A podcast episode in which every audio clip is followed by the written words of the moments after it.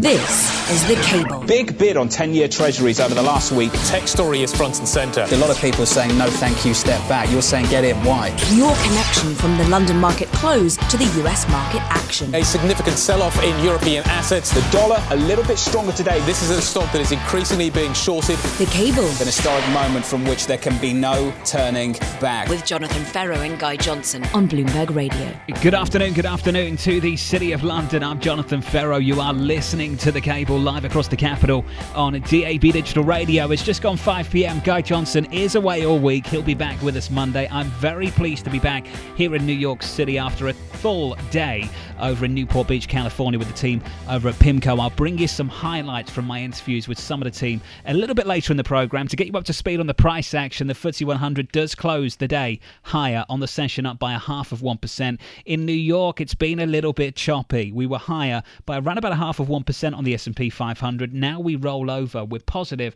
by just one tenth of 1%. Let's begin this program, shall we, by getting you some top stories. Let's say hello to Charlie Pellet. Well, hello there, Jonathan Ferro. Welcome back. And here's what's going on. President Trump says he might meet with Boris Johnson, the pro Brexit frontrunner, to replace Theresa May as Prime Minister when he visits the UK next week.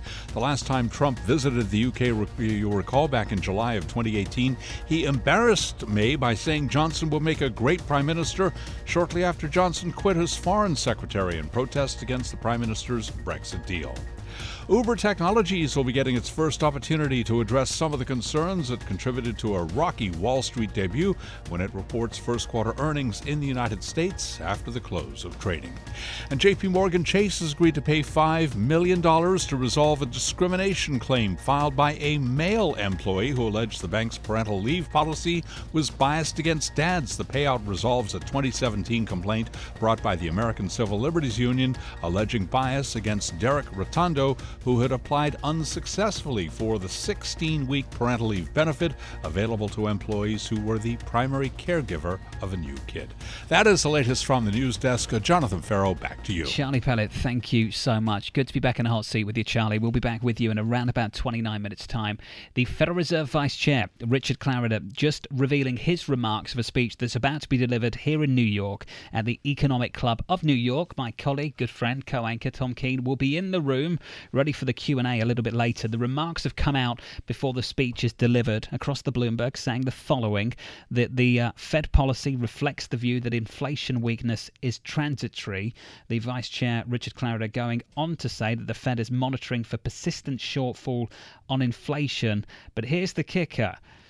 Supply side expanded faster than expected in the first quarter. The economy is in a very good place, close to its dual mandate. Inflation is still muted, but expectations remain stable as this speech and the remarks have dropped across the Bloomberg. The equity market has turned lower on the Dow. The S&P 500 is now pretty much unchanged on the session. We are not getting the dovish rhetoric by the senior figures at the FOMC. And at the moment, it looks like there's a big spread between what the Federal Reserve is set to deliver in terms of rate moves this year and what the market is looking for in terms of rate cuts. Let's have that conversation as we await to hear from the man himself, Rich Clarida. Alastair McCaig dropping by to join us, Director of Investment Management at Fern Wealth. Alongside him, Tim Craighead, Senior European Strategist for Bloomberg Intelligence. We wait with bated breath, Al. What are you listening for? Yeah, uh, evening, Jonathan. Um, fairly um, uh, contrasting um, commentary or wording uh, from that statement from pretty much what the markets are expecting. Two two rate cuts is, is now pretty much priced in uh, by the markets, or certainly have been. Um, and I think um, uh, it just goes to show how quickly market sentiment towards the Fed direction and uh, pace of that direction can, can be affected. So, uh, you know, the, the, markets have been quick to react, or fairly quick to react, in comparison to uh, previous years. So, uh, maybe we're, we're likely to see a, a rebalancing of where where we expect the rate path to be on the back of this. Well, Tim, at the moment, there is a decent spread, a sizable spread between the median dot in the summary of economic projections at the Federal Reserve, where some individuals, the median of those individuals, believe rates will end the year. It's a rate hike. And this market right now that's pricing in a series of rate cuts, not one, maybe two, but perhaps even three, Tim. Well, it, indeed, I guess our, our take on this is looking at the yield curve, um, you know, the yield curve is definitely not pricing, as we're talking, is not pricing in any sort of a of a further hike. And um, you know, from that perspective, you know, the, the, Fed quite often likes to see the market anticipating their moves as opposed to surprising the market with a move. And from that vantage point, you know, our economists are are thinking, you know, clearly um, we may be in different in, in, a different territory. I talked about this a little bit earlier on on both Bloomberg TV and Bloomberg Radio. I'd love your insight on it too, Al. I've found it really interesting to monitor this tug of war between viewing lower rates as a buffer for risk appetite versus viewing them as signaling something sinister. That tug of war has really started to build up, intensified over the last couple of weeks. And I would say winning out in the last couple of days is the view that maybe the low rates in the Treasury market are signalling something sinister. And it really took a bizarre twist yesterday when we had this really soft seven year Treasury auction and risk assets turned around off the back of it. And it just gave you an idea of just how much investor biases are shaped by Treasury price action at the moment, Al. Are you surprised by that? Is that something we need to monitor a little bit more closely? I think when we look at uh, the fact that we've, we've once again we're once again talking about inverse yield curves, and we look at the fact that we're you know down at that sort of 2.2 having 12 months ago, six plus months ago, being at 3.2, uh, it, it's a fairly big um, shift from, from where we were. I still think that because of um, the, the, the high unemployed, the high employment levels, I should say, um, that it does bring into doubt the the template that this, as a, a front runner or a forewarning of recession, um, the inverse yield curve, is maybe not as clear cut as has been historically indicated. But I think it all goes to to show that uh, there's always two ways of, of reading any um, any lie, uh, uh, and, and I think at this point in time, the markets are are jittery not only because of the yields, but also for the length of the bull run we've had, the, the, the uncertainty that the political, the global political arena has, and all of that put together is just adding to, to the froth. What do you think, Tim? Yeah, I would totally concur uh, with, with Al from those perspectives, and and I would add that you know the the U.S. China situation Uh, is uncharted territories in a lot of in a lot of ways, and you know it's it it it was it was not an easy thing to deal with and a shock to the system and everybody's investment you know beliefs and what have you when the initial um, uh, tension emerged last year. I mean, clearly we've gone through fits and starts, but the thing that's important about the potential extension of this as we go forward, whether it's across all Chinese goods or whether it's rare earths from China being held back or what have you, is the farther we extend, the more real this gets. It's not just incidental issues that don't really have an impact broadly on the economy. It's things that actually start to bite a consumer or a corporate or what have you from the standpoint of real earnings or real income or jobs. Yep. And there's a prospect of a US boycott to think about potentially in Chinese markets, which would be something really severe for some of the big consumer makers that depend on China quite heavily. Tim, that's a conversation for another day. You're going to stick with us. Tim Craighead, Senior European Strategist for Bloomberg Intelligence, alongside Alastair McCaig, Director of Investment Management at Fern Wealth. Up next on the programme, we'll bring you the latest from Italy, where the leader of the League Party said his alliance with the anti establishment Five Star Movement could last another four years or it could be over within three months. That conversation is coming up next. As the tension builds in Italy, I can tell you a little bit earlier on, it was infecting the euro. The euro right now, though, is positive. Euro dollar is up by not even a tenth of 1%, 111.36. And in the bond market, just to get you up to speed on what is happening in Italy at the moment, Italian BTPs were bid. I can tell you at the end of the day, just a little bit softer. This is Bloomberg. The Federal Reserve Vice Chair Richard Clarida taking the stage at the Economic Club of New York. He's beginning that speech I mentioned a little bit earlier. Let's take a listen. Business cycles. In anticipation of that milestone, I would like to take stock of where the U.S. economy is today, to assess its future trajectory, to review some important structural changes in the economy that have occurred over the past decade and to explore what all of this might mean for U.S. monetary policy.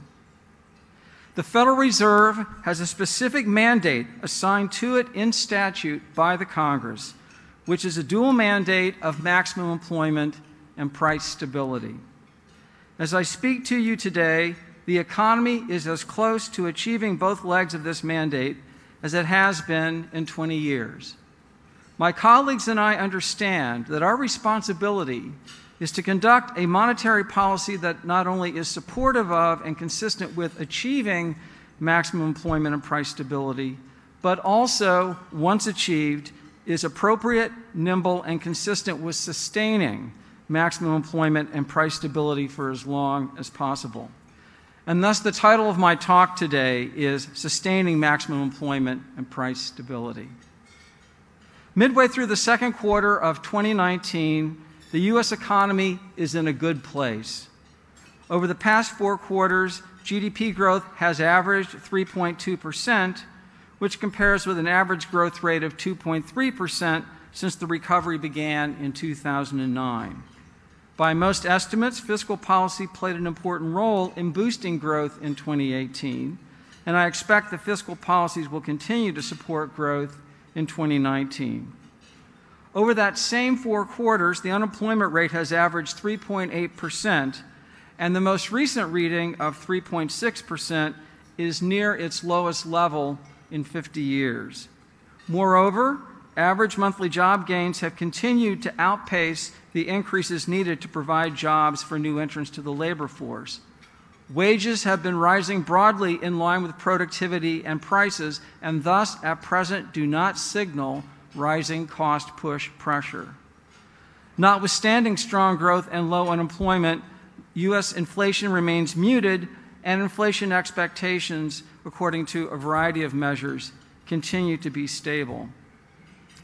In our March summary of economic projections, the median projection of FOMC participants was for GDP growth to average around 2% over the next three years, for PCE inflation to rise gradually to 2%, and for the unemployment rate to edge up to 3.9%.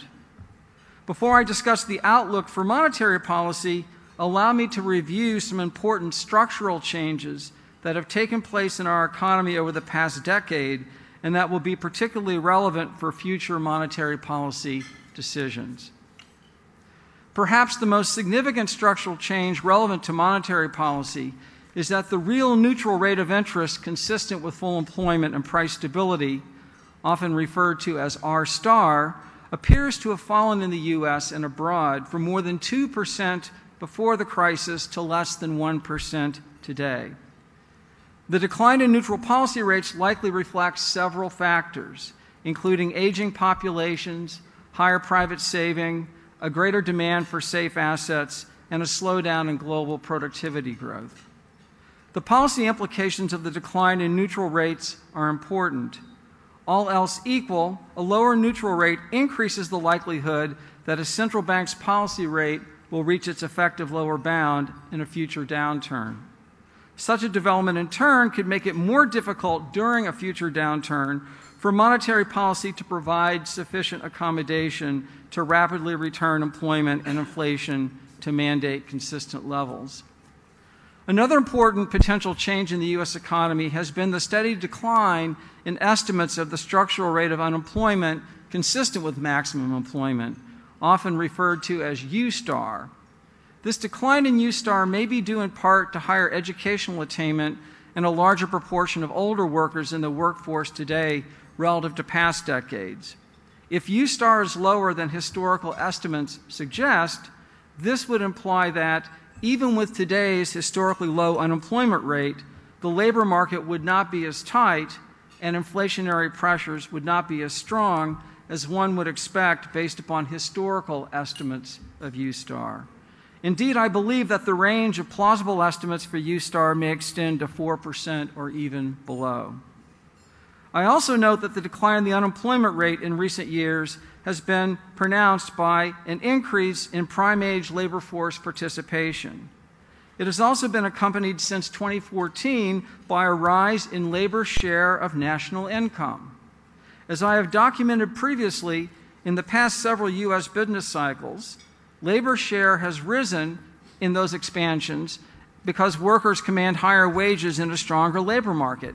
And notably, in those cycles, the rise in labor share did not pass through to faster price inflation.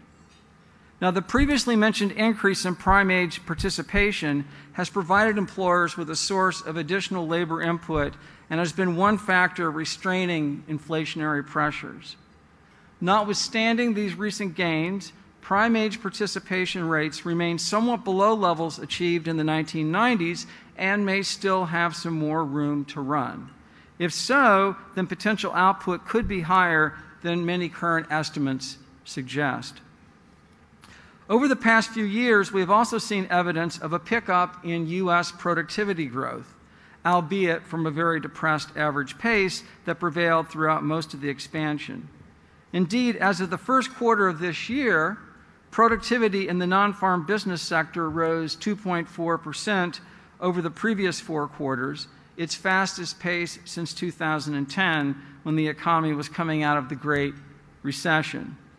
By contrast, in both the 2001 to 2007 cycle and the 82 to 90 expansion, productivity growth was actually slowing relative to its average pace during those expansions. Now, that said, while identifying inflection points in trend productivity growth in real time is notoriously difficult, a pickup in trend productivity growth relative to the pace that prevailed earlier in the expansion is a possibility that we should not, I believe, dismiss. Another structural change relevant for monetary policy is that price inflation appears less responsive to resource slack than it did in the past. That is, the short run price Phillips curve appears to have flattened, implying a change in the dynamic relationship between inflation and employment. A flatter price Phillips curve is, in essence, a proverbial double edged sword. It permits the Fed to support employment more aggressively during downturns, as was the case in the Great Recession, because a sustained inflation breakout is less likely when the Phillips curve is flatter. However, a flatter Phillips curve also increases the cost in terms of economic output of reversing unwelcome increases in longer run inflation expectations. Thus, a flatter Phillips curve makes it all the more important that longer run inflation expectations remain anchored at levels consistent with our 2% inflation objective. Now, textbook macroeconomics teaches us that understanding the economy and getting monetary policy right requires that we do our best to understand if, and if so, how, the forces of aggregate demand and supply are evolving relative to historical experience and the predictions of our models. While predicting the future is, of course, difficult, with available data, it does appear that in 2018 and in the first quarter of 2019, the supply side of the economy, employment, participation, and productivity expanded faster than most forecasters outside and inside the Fed expected. Notwithstanding robust growth in demand over those five quarters, PCE price inflation in the U.S. actually fell somewhat short of the Fed's 2% objective. So, with this background, let me now turn to the outlook for U.S. monetary policy. As I mentioned earlier, my colleagues and I on the committee understand that our priority today is to put in place policies that will help sustain maximum employment and price stability in an economy that appears to be operating close to both of these objectives. In our most recent statements, we have indicated that, quote, the committee will be patient as it determines what future adjustments to the federal funds rate may be appropriate to support these objectives. What does this mean in practice? To me, it means that we should allow the data on the economy to flow in and inform our monetary policy decisions. I believe that the path for the federal funds rate should be data dependent for two distinct reasons. Monetary policy should be data dependent in the sense that incoming data reveal at any point in time where the economy is relative to the ultimate objectives of price stability and maximum employment. This information on where the economy is relative to the goals of policy is an important input into interest rate feedback rules. Data dependence in this sense is well understood, as it is of the type implied by a large family of policy rules, including Taylor type rules, in which the parameters of the economy needed to formulate such rules are taken as known. But of course, in the real world, the key parameters needed to formulate policies, such as U star and R star, are unknown. As a result, in the real world, monetary policy should be, and in the US, I believe is, data dependent in a second sense. Policymakers should and do study incoming data and use models to extract signals that help them to update and improve their estimates of R star and U star. Consistent with my earlier discussion, the committee's summary of economic projections has indicated that over the past seven years, the committee repeatedly has revised down its estimates of both U star and R star as unemployment fell and real interest rates remained well below previous estimates of neutral without the rise in inflation those earlier estimates would have predicted. And these revisions to U star and R star appear to have had an important influence on the path for the policy rate actually implemented in recent years. In addition to U star and R star, another important input into any monetary policy assessment is the state of inflation expectations. Indeed, I believe that price stability requires that not only actual inflation be centered at our 2% objective, but also that expected inflation be equal to our 2% objective. Now, unlike realized inflation, inflation expectations themselves are not observable, and they must be inferred from econometric models, market prices, and surveys of households and firms. As I myself assess the totality of all the evidence, I judge that at present, indicators suggest to me that longer term inflation expectations sit at the low end of a range that I myself consistent with our price stability mandate. So, where does this leave us today? As I already noted, the U.S. economy is in a very good place, with the unemployment rate near a 50 year low, with inflationary pressures muted, with expected inflation stable, and with GDP growth solid and projected to remain so.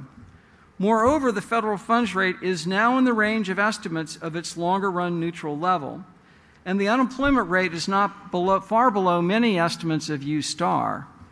So, plugging these in, inputs into a 1993 Taylor type rule produces a federal funds rate between two and a quarter and two and a half percent, which is in the range for the policy rate that the FOMC has reaffirmed since our January meeting. Most recently, the committee judged at our May meeting that the current stance of policy remains appropriate. And that decision reflected our view that some of the softness in recent inflation data will prove to be transitory. This judgment aligns with some private sector forecasts, which also project that PCE inflation will return to 2% by next year. However, if the incoming data were to show a persistent shortfall in inflation below our 2% objective, or were to indicate that global economic and financial developments present a material downside risk to our baseline outlook, then these are developments that the committee would take into account in assessing the appropriate stance for monetary policy. Let me talk a bit about the balance sheet. Since the beginning of the year, the committee has made several important decisions about how it will implement policy and how it will conclude the process of normalizing the size of its balance sheet. These decisions have been made over several meetings and have been part of an ongoing process of committee deliberations. Please allow me to summarize them now. The committee decided at its January meeting to continue to implement policy in a regime with an ample supply of reserves a regime sometimes referred to as a floor system. Such a system, which has been in place since 2008, does not require the active management of reserves through daily open market operations. Instead, with an ample level of reserves in the banking system, the effective federal funds rate will settle at or slightly above the rate of interest paid on excess reserves. Now, this system has proven to be an efficient means of setting the policy rate and effectively transmitting the stance of policy to a wide array of money market instruments and to broader financial conditions. The committee continues to view the target range for the federal funds rate as its primary means of adjusting and communicating the stance of monetary policy. Although, in doing so, we must and do take into account how our balance sheet size, composition, and trajectory impact broader financial conditions. And as we stated in January, although adjustments in the target range for the federal funds rate are our primary tool for adjusting the stance of monetary policy, we are prepared to adjust the details of our plans for the balance sheet based upon economic and financial developments. At its March meeting, the committee announced that it would allow the pace of the runoff of the security holdings in its portfolio and that it plans to cease the balance sheet runoff entirely by September of this year. Since starting the process of balance sheet normalization in 2017, the Federal Reserve's portfolio has shrunk by about $500 billion, and the level of reserve balances declined by about $700 billion. Consistent with our decision in March, we began to slow the pace of runoff in our balance sheet earlier this month. When the process of normalizing the size of our balance sheet concludes in September of this year, we expect that our reserve liabilities will, for a time, likely remain somewhat above the level necessary for an efficient and effective implementation of monetary policy. If so, we plan after September to hold the size of our holdings constant for a while. And during this period, reserve balances will continue to decline gradually as currency and other non reserve liabilities increase. At the point that the committee judges that reserve balances have declined to a level consistent with the efficient and effective implementation of monetary policy, we plan to resume periodic open market operations to accommodate the normal trend growth in the demand for our liabilities. As balance sheet normalization has progressed, the effective federal funds rate has firmed relative to the interest rate we pay on excess reserves. Last year, after the funds rate moved up to the closer top of the target range set by the committee, we made technical adjustments in our operations by lowering the IOER rate relative to the top of the range by five basis points in June and again in December of 2018. At our May meeting, we made another technical adjustment in the IOER rate, reducing it by another five basis points to 2.35%. Since then, the effective federal funds rate has been trading close to the level where it began the year. Before I conclude my prepared remarks, allow me to say a few words about the review of our monetary policy strategy, tools, and communication practices that we are undertaking this year at the Fed. Now, while we believe that our existing approach to conducting monetary policy has served the public well, the purpose of this review is to evaluate and assess possible refine- refinements that might help us best achieve our dual mandate objectives on a sustained basis. With the U.S. economy operating at or close to our maximum employment and price stability goals, now is an especially opportune time to conduct this review. We want to ensure that we are well positioned to continue to meet our statutory goals in coming years. Furthermore, the shifts in R star and U star, as well as the flattening of the Phillips curve, suggest that U.S. and foreign economies have evolved in significant ways relative to the pre crisis experience.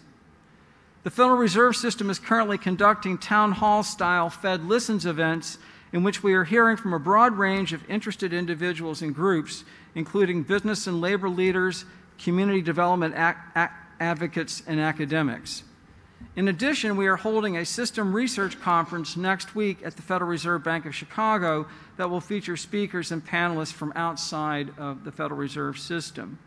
Building on those perspectives that we hear and staff analysis, the committee will conduct its own assessment of its monetary policy framework throughout the rest of this year. Um, and we will share our conclusions with the public in the first half of next year.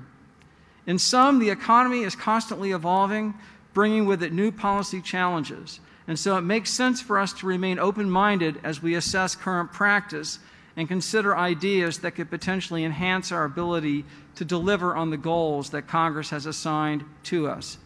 For this reason, my colleagues and I do not want to prejudge or predict our ultimate findings. But what I can say is that any refinements or more material changes to our framework that we might make will be aimed solely at enhancing our ability to achieve and sustain our policy objectives of maximum employment and stable prices. Thank you very much, and I look forward to my conversation with Peter. Thank you.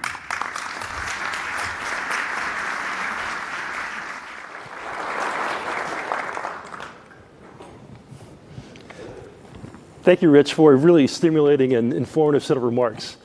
You know, it's, as you think about uh, where we are in the economy, and you gave a terrific overview, think back to the end of 2018, we had incredible volatility in markets. Yeah.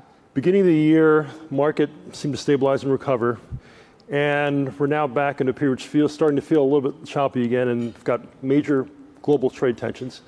Could you just speak a little bit how you think uh, at the FOMC and from your perch yeah. about these data and, and, and how that affects your outlook. Well, Peter, you are right. There's a lot to keep track of on my, uh, my Bloomberg screen uh, in the mornings, and those are several of the items that, that we're looking at.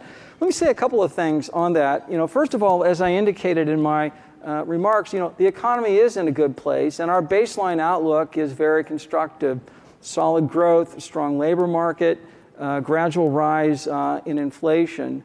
Uh, however, let me be very clear that you know, we're attuned to potential risk uh, to the outlook.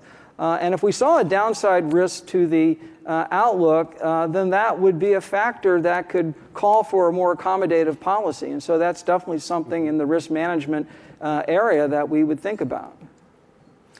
So, as you think about that, and just, just to generalize the question even more, over the past year, sort of, sort of four interest rate increases. Yeah. You talked about U-Star, talked about R-Star, uh, and your general uh, approach to sort of data dependency. What are, to the extent you can talk about it, what are some specific changes in the data? Because it, it, seems that there's been a change in the, the priors were strongly leaning towards more rate increases. Yeah. And as a famous economist once said, the facts change. When the facts change, I change my mind. So what do you do? Yeah. And it seems as though you guys have changed your minds a bit. What are some of the data that have specifically have led you to sort of change your predisposition? Well, I, I would point to a couple of factors. And here I think that the discussion in the speech about, um, you know, thinking about reaction functions is yep. useful. Obviously, we're not handcuffed to any one particular mathematical formula, but it's useful to think about what, is, what has happened in the data. And what we see, in fact, is U.S. inflation has been coming in uh, lower than we expected and lower than many private forecasters expected. I mean, year over year, PCE inflation is running at about 1.6 right. Uh, right now, which is softer than we expected um, uh, last year. I think the other development, Peter, that's very relevant uh, to the Fed, um, if you just go back and look at uh, where folks were thinking about the global outlook a year or so ago, we've pretty pretty significant slowdown um, in the growth forecast for the global economy in say the last nine months. Now, it is true, as both you and I know as international macroeconomists, the U.S. is not the most open economy in the world. But when there is a slowdown in the rest of the world, it does show up um, in our, our data. So I, those are the two things I'd really point to. The inflation data has just been softer. Uh, we think some of that, a lot of that may be transitory, but the reality is it has been softer, and the global economy outlook has been marked down relative to last fall as well. You put your finger on something I think is, which is really interesting, which I think is somewhat underappreciated, which is the global slowdown or slowing. Let's not call it a slowdown. It's, it's, it's slowing. Slowing is related to some of the structural issues that you talked about. So we've seen relatively little, frankly, kind of major economic reforms uh, in the last five, ten years, putting aside kind of quantitative easing and on the monetary side. Yes. And so, from your perspective, um, it's interesting that you're going out now and, and, talking to stakeholders about how they're seeing the yeah. economy. Um, it seems, from my perspective, I want to hear from your perspective, that the public, generally speaking, has become overly reliant, if you will, on monetary policymakers yeah. to drive growth. Yeah. There's a lot that needs to happen on the structural side that, frankly, isn't related to monetary policy. What's what are your Peter? I think I think that's an excellent point. Um, and I think part of the goal of these Fed Listens events is so we can have a two way conversation about the sorts of things that the Fed is charged by Congress to Mm-hmm. focus on and what our tools can accomplish. But also, as you mentioned, there are a lot of structural uh, challenges, and really those are in the domain of you know of, of, of the Congress and the President in terms of economic policy. And certainly, we try to focus on you know what is in our domain, which is is monetary policy. Uh, but you are correct, I think, in part because of the severity of the global recession and the actions taken by the Fed and other central banks. You know, there may be this view that the, the mandate of central banks is, is expanded more broadly. Uh, and certainly at the Fed, we're very focused on what our job is, which is maximum employment and price stability, and try not to wander into those other conversations. Good to, good to stay focused.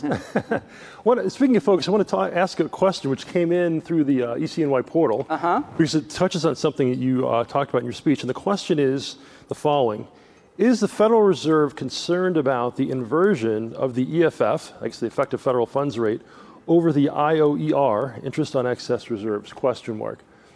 You talked about, are you, are you concerned about this inversion?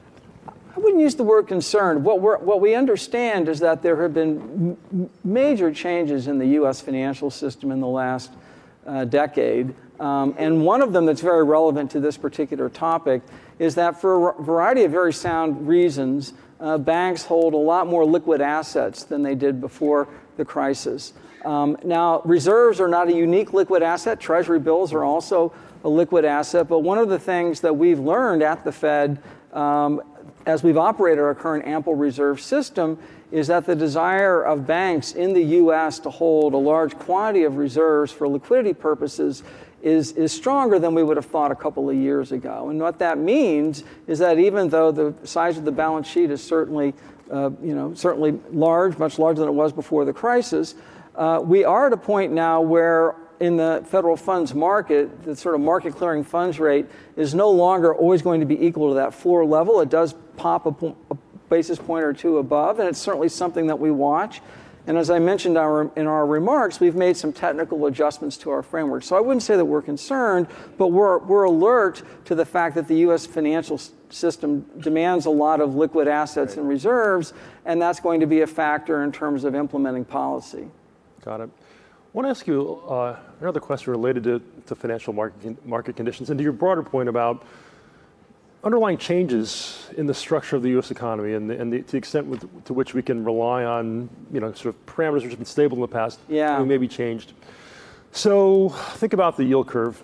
Yeah, Uh, as you know, well know, and I do. folks in this, in this room know, uh, the inversion of the yield curve historically has predicted slowdowns. Uh, so we've, you know, we've recently seen, as recently as March, I haven't looked at uh, today's data, Yeah. you know, an inversion in the yield curve. Is that a relationship that you still have in the forefront of your mind to the FOMC, um, or do you think that's another p- potential sort of underlying sort of structural change Yeah. that's, that's taken place? Well, it's a good point, and I think that my own personal view on this is I certainly pay attention and look at, at, at the yield curve. I, I tend to distinguish between a flat curve and a, and a curve that is inverted and remains inverted for a period of time. You know, we really haven't seen that yet. We've Right. had some brief Right. um, inversions, and I think it's important for us to understand why the curve flattens or uh, inverts. That can occur for different uh, reasons. I interpret a lot of the recent flattening of the curve is related to some of the global and financial developments I alluded to uh, earlier. But it's certainly something that we're that we're alert to. It's you know we don't just focus on that exclusively. There are a wide range of of, of, of indicators, but but certainly it's something that's relevant as we consider appropriate policy. question I want to ask you, just as as a, as a fellow academic, Yeah. sort of traveler. Um, one of the, yeah, I, I alluded to you having been chair of the, the Columbia Economics Department. It's probably the hardest job you've had in your life. For those of us who've been in academia, understand that it's very You were a difficult. dean, Yeah. I was dean, and I, I, I had black hair before I was dean. Now, now I'm gray. so, but you uh, operate by consensus at the Fed. Talk to us, if you will, just a little bit in your role as vice chair about leadership and how you go about marshaling data to, to drive conversations versus versus you know facts versus feelings in human beings. How do, how do you how do you how do you play that role? Well, thank you. I, I'm, I'm flattered that you would ask because by Fed standards, I'm still relatively a rookie. I, I, I've only been in the job since last, um, last September, so I have only a few data points, but maybe a couple of initial impressions as someone who was a student of monetary policy for 35 uh, years. Uh, I have found uh, refreshingly that I think that the committee structure actually is, is very effective, to be honest, more effective than I might have thought as a Fed watcher mm-hmm. on the outside. We have an excellent group of Reserve Bank presidents who bring uh, very important uh, perspectives. Um, um, and obviously, we have a complement now of, of five of governors. Um, and luckily, the transcripts come out with a five year lag, and so people who are interested can read um, but I would say that, that, that um, so far, all of the decisions that we've made in my brief time at the Fed have been unanimous. Uh, so obviously, we've been able, the, the Powell Fed has been able to mm-hmm. achieve that. That's not required. Obviously, there, there, historically, there are dissents. There may well be dissents in the future. Uh, but I think you are correct, Peter, that there is a culture at the Fed of, of, of collegiality and trying to seek uh, a common, common ground. Um, um, but in terms of facts and evidence and data, uh, you know, we're, we're, we're really policy and data wonks in the, in the building, and we have models. I think maybe as an aside, one of the things that I have that's occurred to me in my time at the board is as someone who developed a lot of models as an academic, I do think they have a use, they're a starting point, but they're not a destination. And ultimately, We've got to make policy based upon where the economy is today and where we think it's going, not upon what a model estimated over old data indicates. And so there's probably more judgment required than you would think as a professor drawing equations on the board. But I think that the committee structure really uh, promotes uh, good judgment in that case. Speaking of new data and new changes, I mean, yeah. one of the things that's really, I think, very sort of uncharted in some sense is just the way sort of price formation in a digital yeah. economy. Wow. Been a lot of conversation about you know whether uh, PC remains low just because there's more competition online, Amazon effect, and so forth. If you would just take us a little yeah. inside the kind of the debates and the, and the, the, sifting through of data at the Fed as you think, think through? No, we're we're we're we're thinking through that. Uh, we're being briefed on it, and of course, what we try to Peter to do is distinguish between you know level effects and inflation effect, and so. If you have an increase in composition or the web lowers prices once and for all, that's not really disinflationary. It's a one off effect.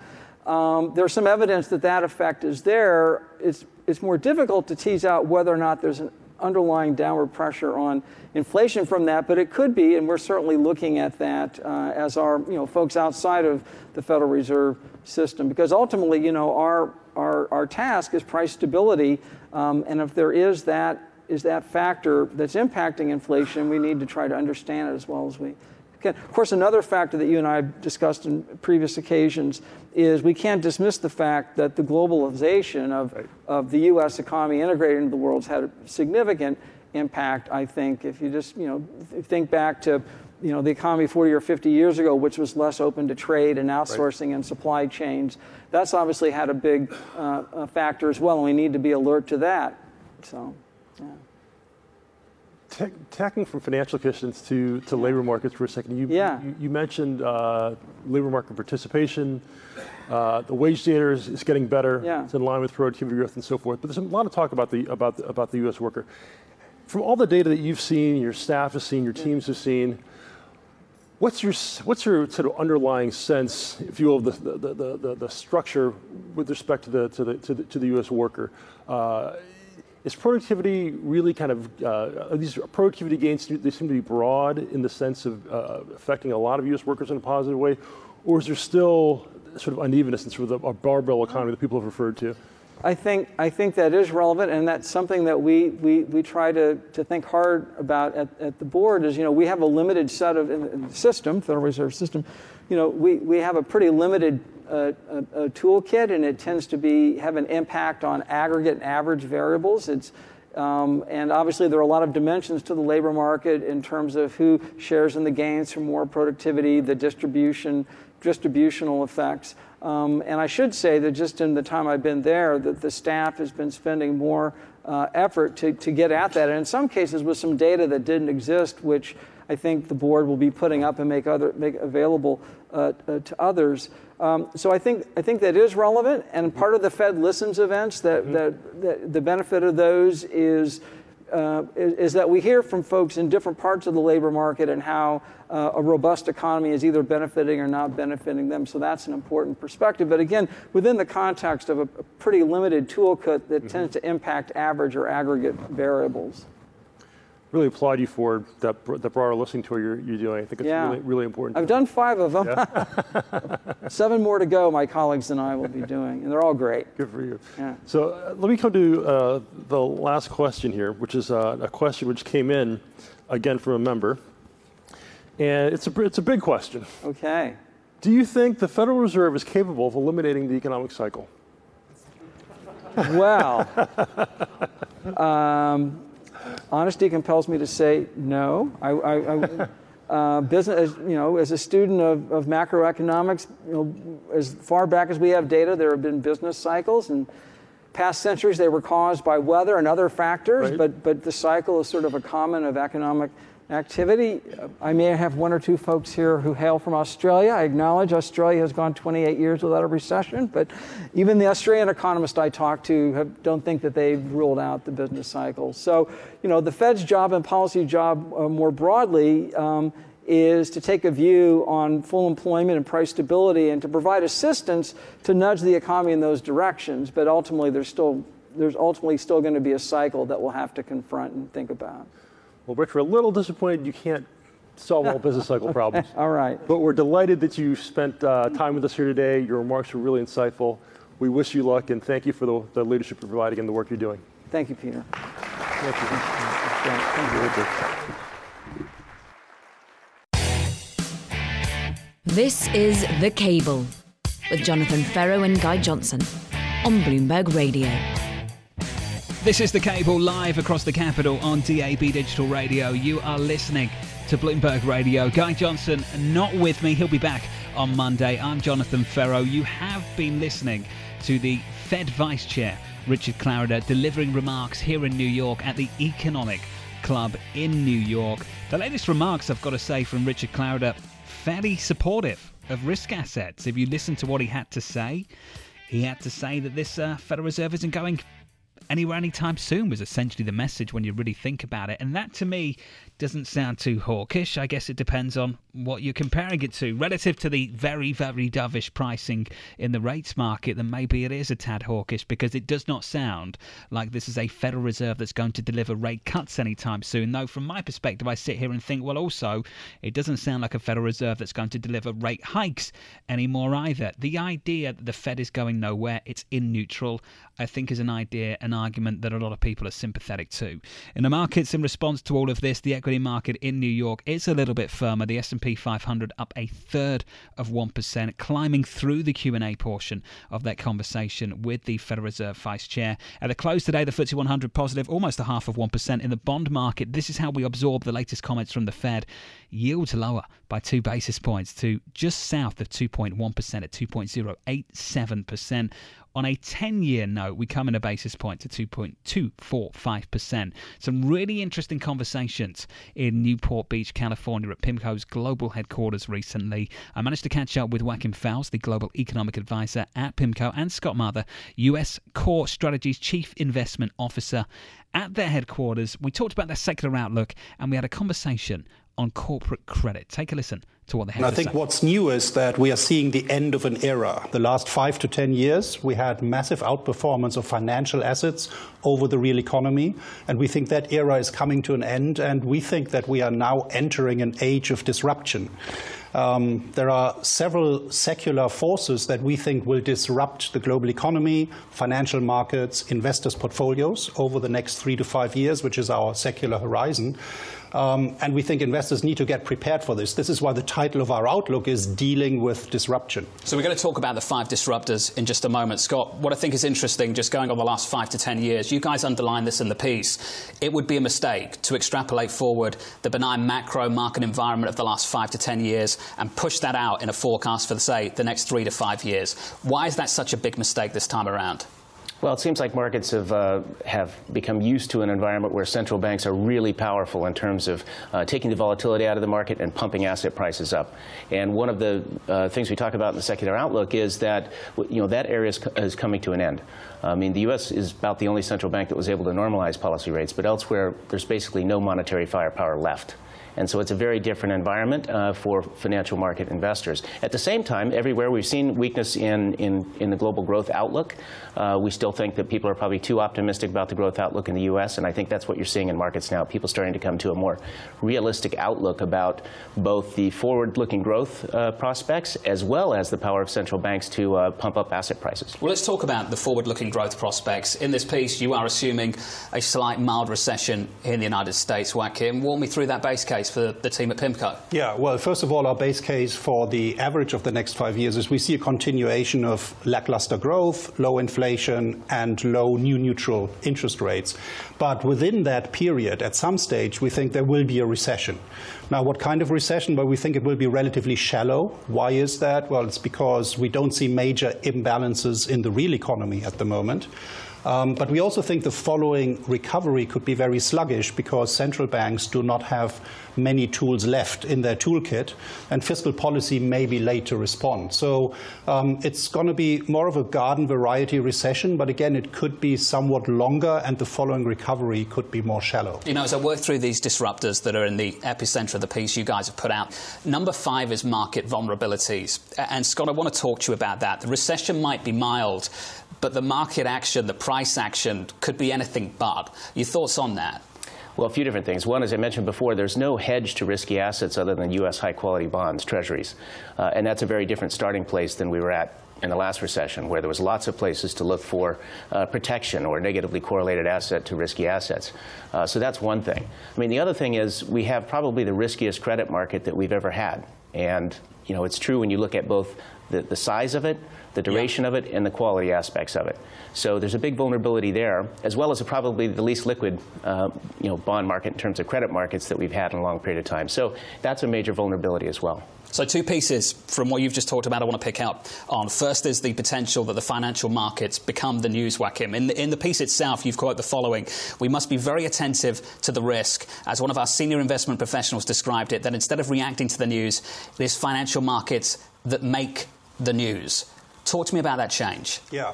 Well, I think what we need to consider is that the last two recessions were not caused by major economic imbalances or an overheating in the, in the real economy. They were caused by financial excesses that had to be corrected.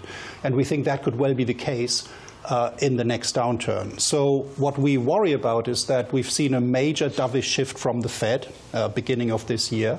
And this may set us up for the building up of excesses in financial markets over the next few years, especially if we remain in this new neutral low interest rate environment.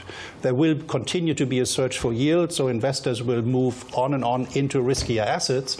And so you could see these excesses building. And once they correct, they could have negative repercussions for the real economy really interesting conversations with the team at PIMCO just yesterday at their global headquarters in Newport Beach, California. That was Joachim Fels at the end there alongside Scott Mather. Much more on the Bloomberg Terminal and on Bloomberg.com. That does it for me today, just to get you up to speed on some of the price action here in New York City and at the close in London. On the FTSE 100, we were positive by almost a half of 1%. The enthusiasm building up just a little bit.